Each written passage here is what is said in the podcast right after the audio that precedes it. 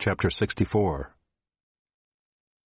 Oh, that you would rend the heavens and come down, that the mountains might quake at your presence, as when fire kindles brushwood and the fire causes water to boil, to make your name known to your adversaries, and that the nations might tremble at your presence. When you did awesome things that we did not look for, you came down, the mountains quaked at your presence. From of old no one has heard or perceived by the ear, no eye has seen a God besides you, who acts for those who wait for him. You meet him who joyfully works righteousness, those who remember you in your ways.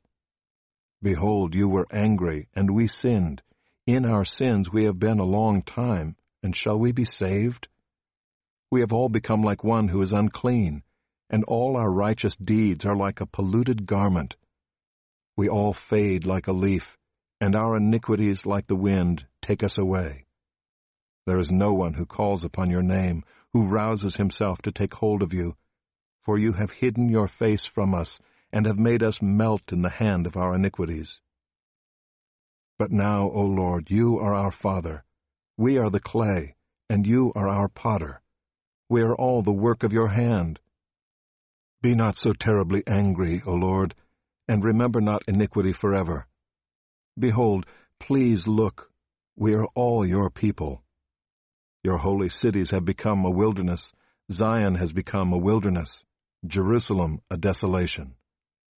Our holy and beautiful house where our fathers praised you has been burned by fire, and all our pleasant places have become ruins.